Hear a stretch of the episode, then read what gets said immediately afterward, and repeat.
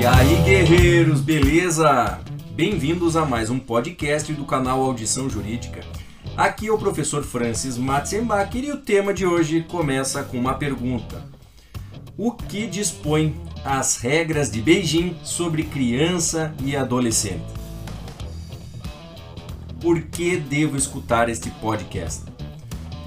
Para ti que vai fazer o concurso da fase, ou então vai fazer prova em que sejam cobradas questões sobre direitos humanos ou sobre direitos da criança e do adolescente, aqui vai uma excelente oportunidade de aprender a matéria.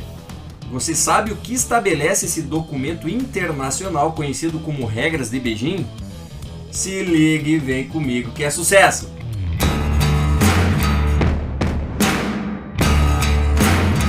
Vamos lá então!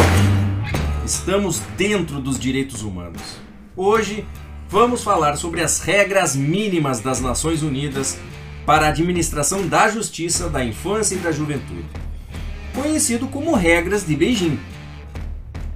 Esse documento foi adotado pela Assembleia Geral das Nações Unidas em 1985 e foi através da Resolução 40/33. Esse documento estabelece regras para a administração da justiça de menores. Fala de procedimento ou de processo para apurar um ato infracional, ou seja, praticado por um menor. É importante você ficar ligado que as regras de Beijing se aplicam no Brasil. Segundo esse documento internacional, os Estados-membros, ou seja, os países, devem procurar promover o bem-estar da criança e do adolescente e também da sua família. É interessante a gente notar que as regras de Beijing consta algumas definições. Esse documento traz o conceito de jovem, o conceito de infrator e o conceito de jovem infrator. Para esse documento, jovem é toda criança ou adolescente que, de acordo com cada sistema jurídico de cada país, pode responder por uma infração de forma diferente do adulto. Presta atenção no seguinte detalhe: não fixou uma idade justamente para poder se amodar aos diversos regimes jurídicos de cada país. Depois também conceituou o que é infração. Segundo as regras de Beijing, infração é todo comportamento, ou seja, ação ou omissão, que é penalizado com a lei, de acordo com o respectivo sistema jurídico. E por fim, definiu que vem a ser jovem infrator. Para as regras de Beijing, jovem infrator é aquele que se tenha imputado o cometimento de uma infração ou que seja considerado culpado do cometimento de uma infração. Olha que interessante o que eu vou trazer para ti aqui. No Brasil, no âmbito do ECA, ou seja, do Estatuto da Criança e do Adolescente, no Brasil, consta, claro, definido qual é a idade que se considera criança e qual é a idade que se considera adolescente. Lá no ECA está no artigo 2 no artigo 2 dizendo: considera-se criança, para os efeitos desta lei, a pessoa até 12 anos de idade incompletos e adolescente aquela, aquela entre 12 e 18 anos de idade.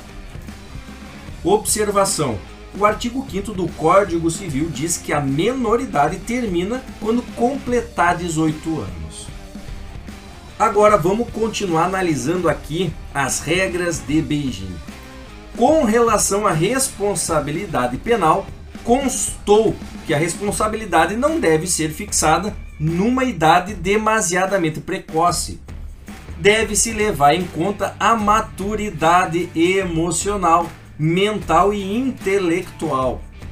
Aqui é bastante interessante você fazer um paralelo com o ordenamento jurídico brasileiro.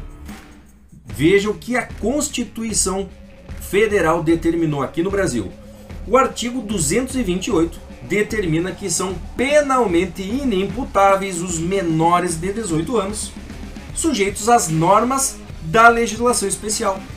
Da mesma forma, o Código Penal determinou que os menores de 18 anos são penalmente inimputáveis. E a gente pode entender, pessoal, que o ECA, aqui no Brasil, o Estatuto da Criança e do Adolescente, é uma lei especial que regulamenta especificamente sobre a proteção da criança e do adolescente. O que, que a gente pode entender? Crianças e adolescentes não praticam infrações penais. Pessoal, crianças e adolescentes podem praticar atos infracionais e eles também não recebem penas.